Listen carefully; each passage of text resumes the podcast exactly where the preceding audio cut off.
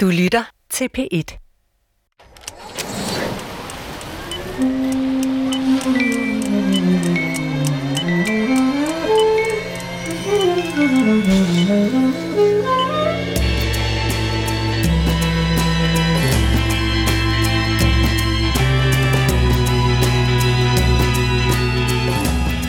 Tanken har vel strejfet de fleste af os. Hvordan ville det være, hvis jeg mistede en hånd, en arm, et ben, hørelsen, synet, lugtesansen? Og rigtig skræmmende bliver det, hvis taxachaufføren mister synet, eller cykelrytteren mister benene, skytten, der mister det øje, hun tager sigte med. Men heldigvis sker den slags jo sjældent. Men i de kommende knap 27 minutter sker det til gengæld hele tiden. Vi skal nemlig møde en kvinde, Sofie Beyer, der pludselig ikke kunne læse, som pludselig ikke kunne forstå, hvad bogstaverne står for, hvilket er en katastrofe, når man er forskningsadjunkt i grafisk design af bogstaver. Og så skal vi allerførst møde en saxofonist, som fik flået fire fingre af. Han hedder Mads Mathias. Og jeg hedder Torben Brandt, og hermed velkommen til Radiofortællinger. I dag under overskriften Lykkelige ulykker? Spørgsmålstegn.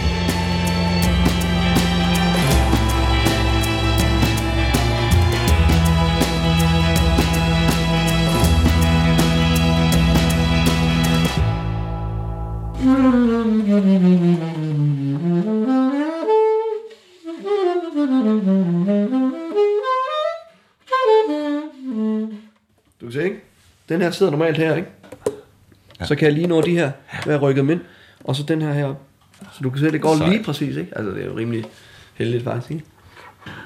Øh, Mads Mathias, jeg sidder her og drikker kaffe sammen med dig, fordi du har jo på en måde overvundet noget, man ved ikke, kan man overvinde det sådan fuldt og helt, at miste nogle fingre, når man er saxofonist? Altså, jeg har været i en, en situation, hvor jeg, øh, hvor jeg synes, at jeg har kunnet det, ja.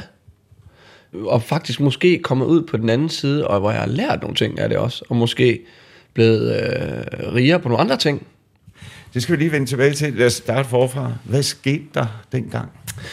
Der skete, jeg var 17 år gammel, og jeg skete det, at jeg skulle aflevere nogle billeder for en, en kunstner veninde i København, sammen med min storebror. Så jeg havde ikke kørekort på det tidspunkt, så han kørte bilen. Og vi var så trætte, så vi faldt begge to i søvn faktisk i bilen. Og så pludselig, så, øh, når man vågner op, så panikker man, og så begynder, så drejer man til højre, så drejer man til venstre, og så begynder bilen at rotere. Og vi havde en anhænger på, og så kommer den her anhænger i rotation, og bilen kommer til at vælte rundt og rulle rundt og skride på siden.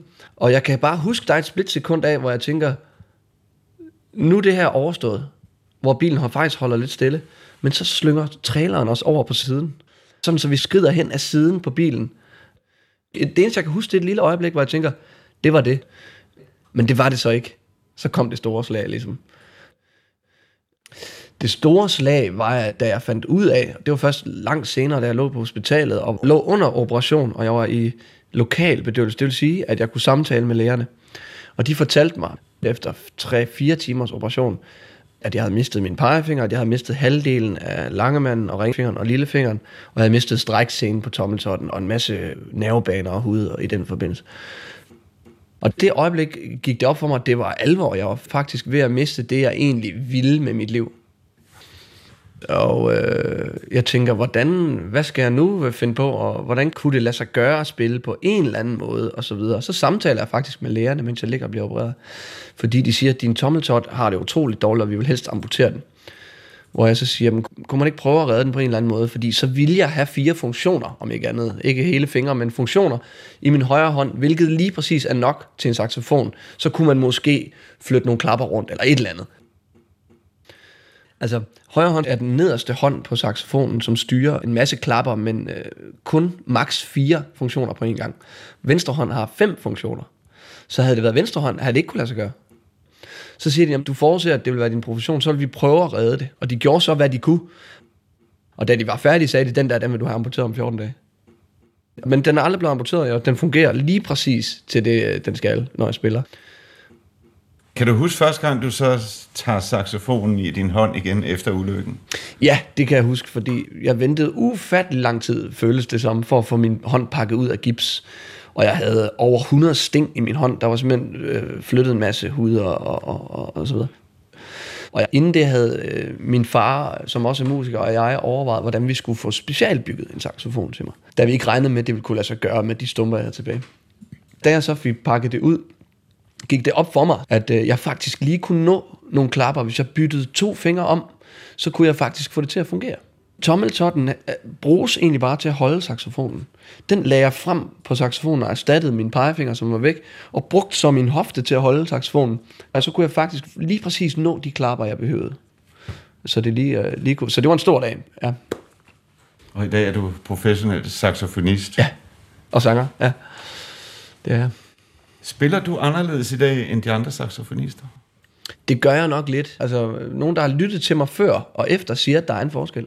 Der er kommet mere kerne i mit spil, eller mere substans på en eller anden måde. Og det er jo måske ikke noget direkte spilleteknisk, men måske faktisk noget, en menneskelig udvikling, der måske ikke kan høres. Så vi ved ikke, om det sidder i fingrene eller i hjernen. Det er nok begge dele lidt. Mest i hjernen, vil jeg tro. Ja, nu klapper det jo... Altså, når der er så meget mekanik i det, så er det vel ikke så afgørende. Så hvis det var et strenginstrument, så kunne man godt forestille sig, det ville være. Altså, det rent fysisk ville give nogle andre lyde. Jamen, det, det kunne det nemlig. Der findes jo en stor guitarist, der hedder Django Reinhardt. Han havde tre fingre på venstre hånd, og venstre hånd, det er den, man laver akkorder med. Så det er altså den, den forkerte hånd i den henseende, om man så må sige.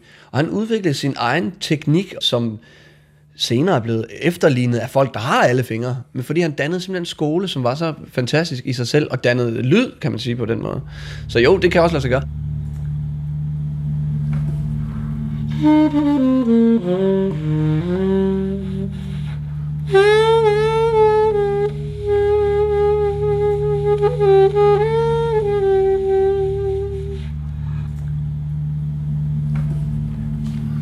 Mathias, jeg har taget en historie med til dig. Ja.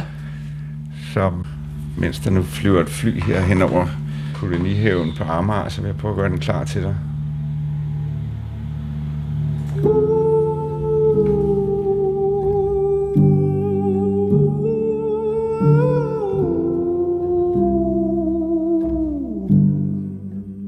For to år siden var jeg højgravid, og alt, alt var gået fint. Da i slutningen af graviditeten var jeg, var jeg helt enormt træt. Altså, jeg skulle sove hele tiden, øh, og jeg glædede mig bare helt vildt sindssygt meget til det var overstået. Jeg var totalt klar på, at det her det skulle ske, og det skulle gerne ske lige efter bogen. Så et, et par dage efter, jeg havde været til jordmor, vågnede jeg og kunne pludselig huske, at jeg havde kløet på mine ankler i løbet af natten. Og jeg kunne så også huske, at det var noget, jeg havde havde læst om, at det skulle man være opmærksom på, at det kunne godt være et tegn på svangerskabsforgiftning. Og jeg tænkte, at det, det er det selvfølgelig ikke, fordi hvorfor skulle jeg have det? Det, jeg tegner her, det er, øh, det er toetagers ske. Det, der er fint ved det, det er, at, øh, at, der, at der er så mange forskellige detaljer i det. Altså, der er i virkeligheden buer over det hele, ikke? Og så har vi øret heroppe. Jeg er oprindeligt uddannet grafisk designer, og har så senere videreuddannet mig ved at tage en øh, Ph.D. Øh, og min Ph.D. og min nuværende forskning handler også om, at jeg tegner nogle skrifter, som jeg så afprøver på folk for at se, hvordan de virker i forskellige læsesituationer. Den måde, vi normalt læser på, det er sådan øh, almindelig brødtekstlæsning. Der er så andre læsesituationer, hvor det er lidt mere kompliceret. En af de sådan klassiske øh, situationer, hvor, hvor læselighed er meget vigtig, det er øh, skiltning på motorveje. Der, og der, der kan der være en enorm stor forskel på, hvor lang afstand man kan læse skiltet på. Så der er det enormt vigtigt. En anden situation, hvor læselighed er enormt vigtig, det er på medicinpakninger, hvor det kan handle om liv og død.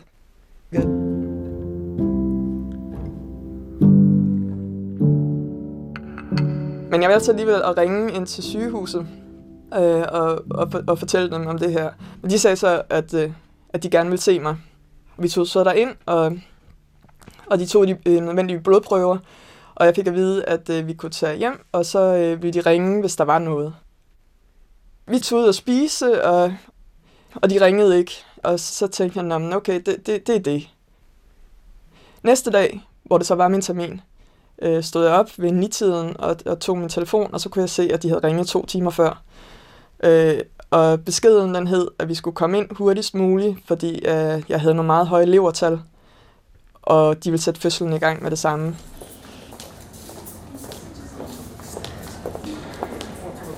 og der, da jeg, da, jeg, da jeg lå på stuen, der kan jeg huske på et tidspunkt, der kom der sådan et par unge sygeplejersker ind og sagde, ja, vi har godt hørt om dine levertal. Det er jo, det er jo helt vildt, at du kan have så høje levertal, uden at blive påvirket af det. Og jeg sad sådan og følte mig sådan lidt halvstolt over, over at have sådan nogle høje levertal.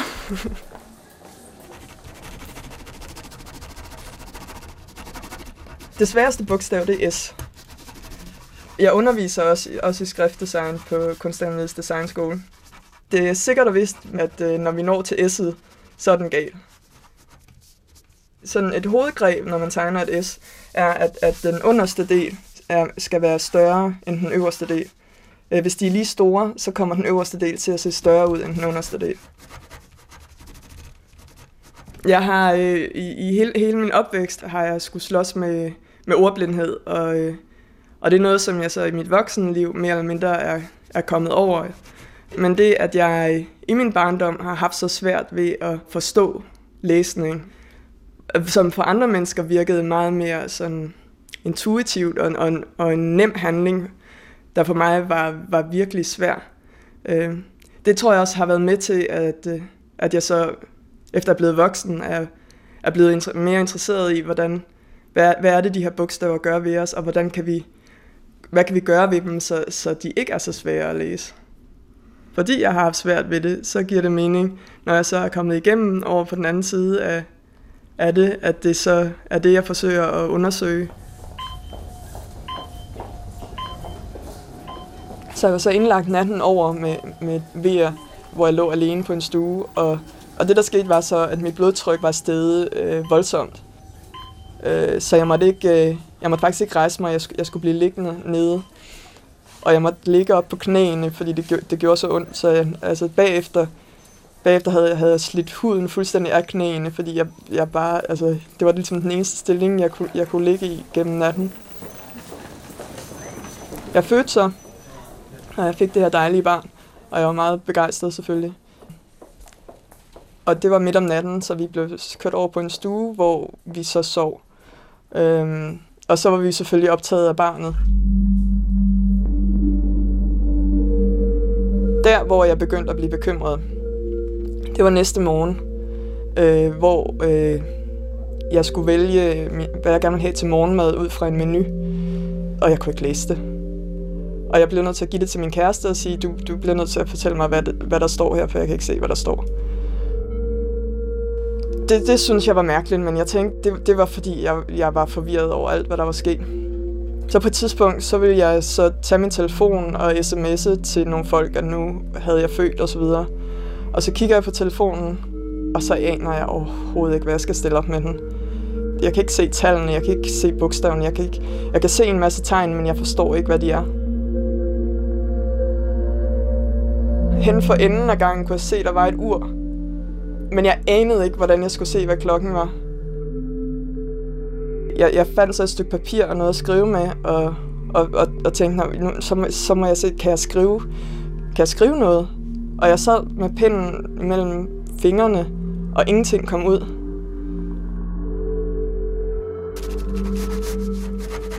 Det at, at, at tegne bogstaver, det er ligesom den ultimative oplevelse af at få former til at harmonere over for hinanden. Det, det er løsredet for alt figurativt og farver og materiale og alle mulige andre ting, som, som er, kan have indflydelse på, når man, når man skaber noget ellers. Og det, som også fascinerer mig ved det, er, at jo bedre jeg bliver til at tegne skrifter, jo bedre bliver jeg også til at se alt muligt andet. Det skærper øjets øh, øh, syn for, øh, hvordan ting fungerer i forhold til hinanden.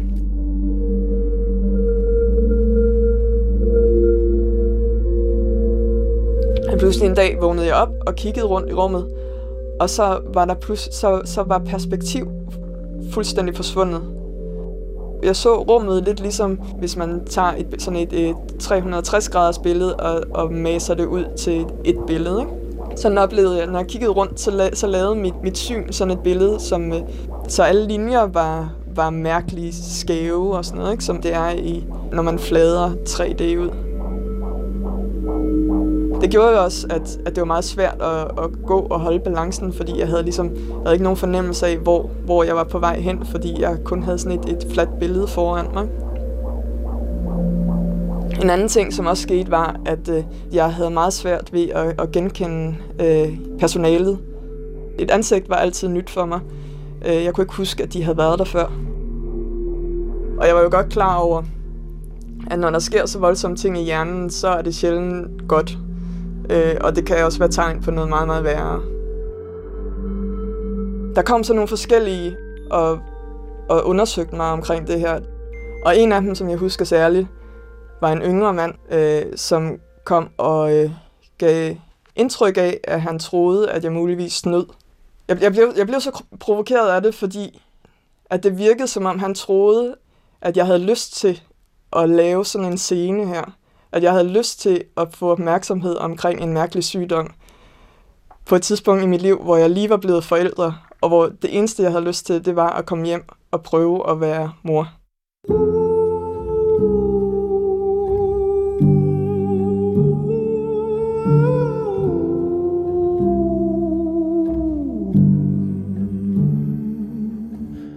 det, det, der var skræmmende ved hele den her oplevelse, det var tanken om, at noget, som jeg i den grad har taget for givet øh, i forhold til mit arbejde og i forhold til mit privatliv, at kunne læse og skrive, var pludselig taget fra mig. Hvis jeg sådan skulle forestille mig en fremtid, hvor jeg ikke kunne, jeg kunne ikke surfe på nettet, jeg kunne ikke sende en sms, jeg kunne ikke sende en mail, jeg kunne ikke, altså pludselig skulle jeg kun kommunikere med andre mennesker ved at ringe til dem. Der kom så en ældre neurolog på et tidspunkt, som forstod, hvad det var, der var sket. Og han tog det seriøst og fik en tid til en MR-scanning med det samme. Man skal ligge helt stille, og så, øh, og så, ligger man, altså, så ligger man i sådan en boble. Så der kom så nogle jævnlige, sådan nogle meget høje larmelyde. Øh. Og på det her tidspunkt, der var jeg bange. Jeg var, jeg var bange for, om det i virkeligheden var et forstadie til en rigtig hjerneblødning, der ville slå mig ihjel. Så var jeg bange for, om jeg havde mistet min, mit erhverv. Nu kunne jeg ikke læse, ikke skrive. Pludselig skulle være øh, handicappet, øh, i stedet for at være mor. Mor og handicappet. Altså nogle overvejelser havde jeg, mens jeg lå derinde.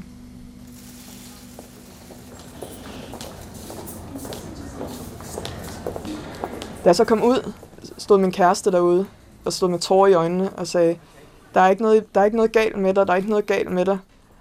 Og jeg var sådan, jeg var, jeg var, jeg var dybt, dybt overrasket. Neurologen, der tidligere havde set mig, havde så stået inde bagved, mens de scannede og kiggede på billederne, og havde set, at der, at der ikke var sket en varig skade. Altså det, der var sket, var, at det høje blodtryk havde lavet et, et tryk i hjernen. Hvis det tryk havde lavet en brist, havde det skabt en varig skade. Øh, nu, var det, nu var det et tryk i sig selv, som så kan aftage. Der var ingen blødning, og det, og det var det, der var det væsentlige.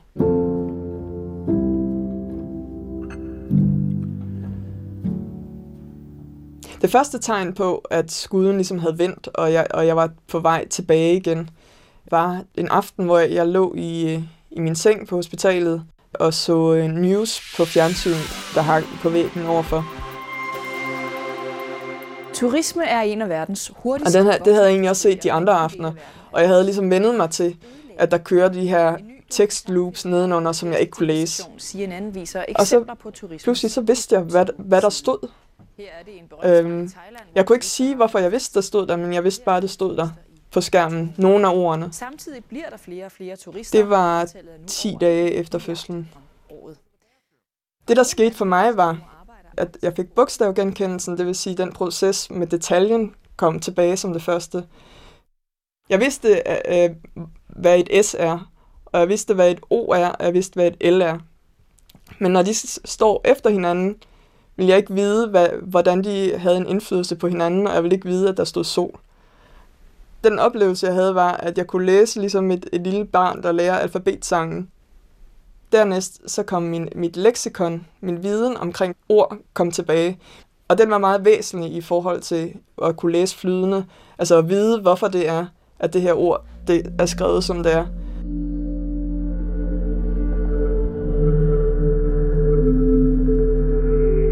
Da jeg først begyndte at komme i bedring, der kom mine læseevner tilbage over en to-tre dage.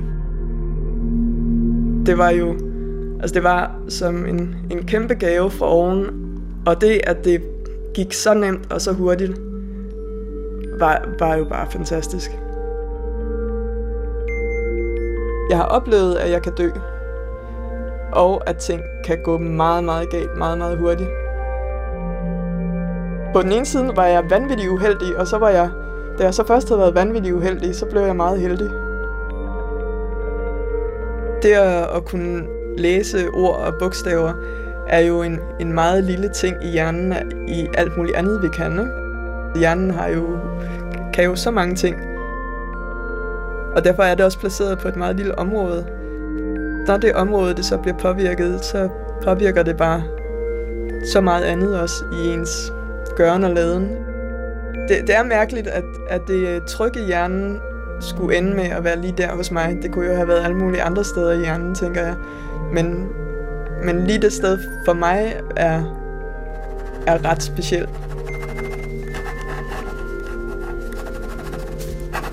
Alt, hvad jeg kunne før, før alt det her skete med min hjerne, er, er kommet tilbage. Øh, og og i min, i min hverdag, der, der, der fylder det jo ikke meget, at, at jeg har været igennem det, det her, øh, fordi, fordi jeg ligesom er kommet tilbage, hvor jeg startede. Hvis, hvis jeg sådan ligesom skal have noget positivt ud af det, så er det, at det har været fascinerende på egen krop at mærke de der forskellige mekanismer, der er forbundet med læsningen, som, som jeg jo beskæftiger mig med til daglig. Det er jo en oplevelse, de færreste forskere får lov til, at, ligesom at prøve det, de undersøger på egen krop. Altså jeg forsøger at, at, at trække det frem, når jeg tænker på det, så det bliver en, så, det, så der også er noget positivt ved det.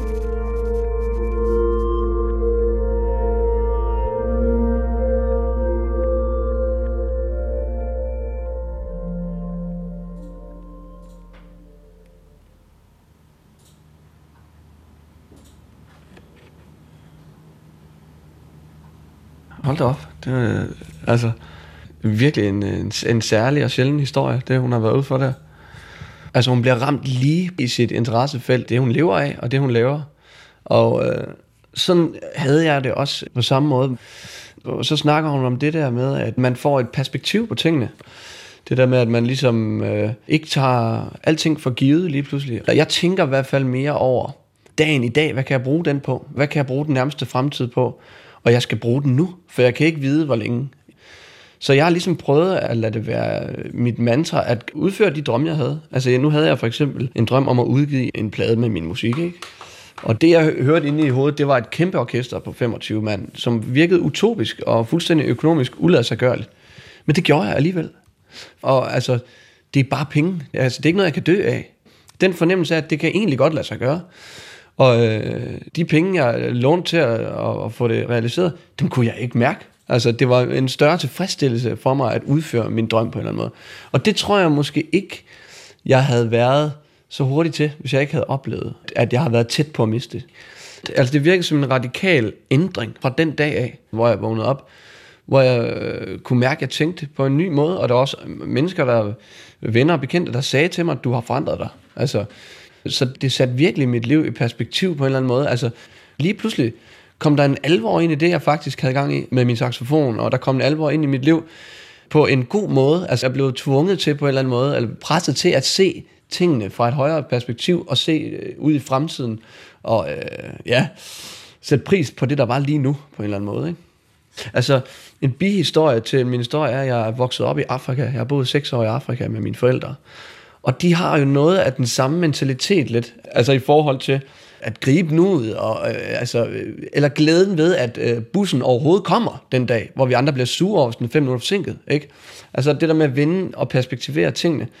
gav mig et ekstra twist, og jeg fattede lige pludselig øh, en del mere af, hvad det vil sige at leve, tror jeg. Jeg tror ikke øh, på Gud, men jeg tænkte på, hvis der er nogen, der prøver at, at fratage mig et eller andet her, så skal jeg med med vise dem, at det kan de ikke. Så jeg blev utrolig stedig, og jeg blev... Alle de ting, jeg, ikke, jeg kunne ikke åbne et køleskab, fordi mine fingre var små og hævet, og det blev bare ved med, indtil jeg kunne åbne det køleskab. Og jeg blev meget opmærksom på, at jeg ville skrive med højre hånd igen, for eksempel, og alle sådan nogle ting. Så jeg, jeg sørgede godt og grundigt for, at der ikke var noget, jeg ikke kunne, som jeg, som jeg kunne før. Øh, og det blev en udfordring og en sport, øh, der gik i det for mig. Fik du et bedre liv ud af den ulykke? øh, altså det korte svar er ja. Jeg fik perspektiveret mit liv, og det gav det dybde på en eller anden måde, og det gav mig kampgejst og kompromilløshed.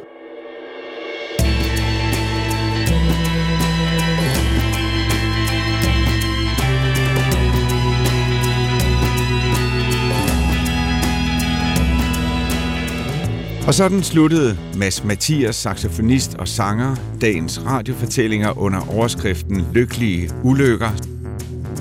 Midt i udsendelsen mødte vi Sofie Beyer, forskningsadjunkt i grafisk design på Kunstakademiets Designskole. En historie, som Anna Tavlov havde optaget og produceret. Arance Vyrler holdt sammen på hele produktionen. Og jeg hedder Torben Brandt. Tak for nu. Radiofortællinger er tilbage i næste uge. Samme tid, samme sted.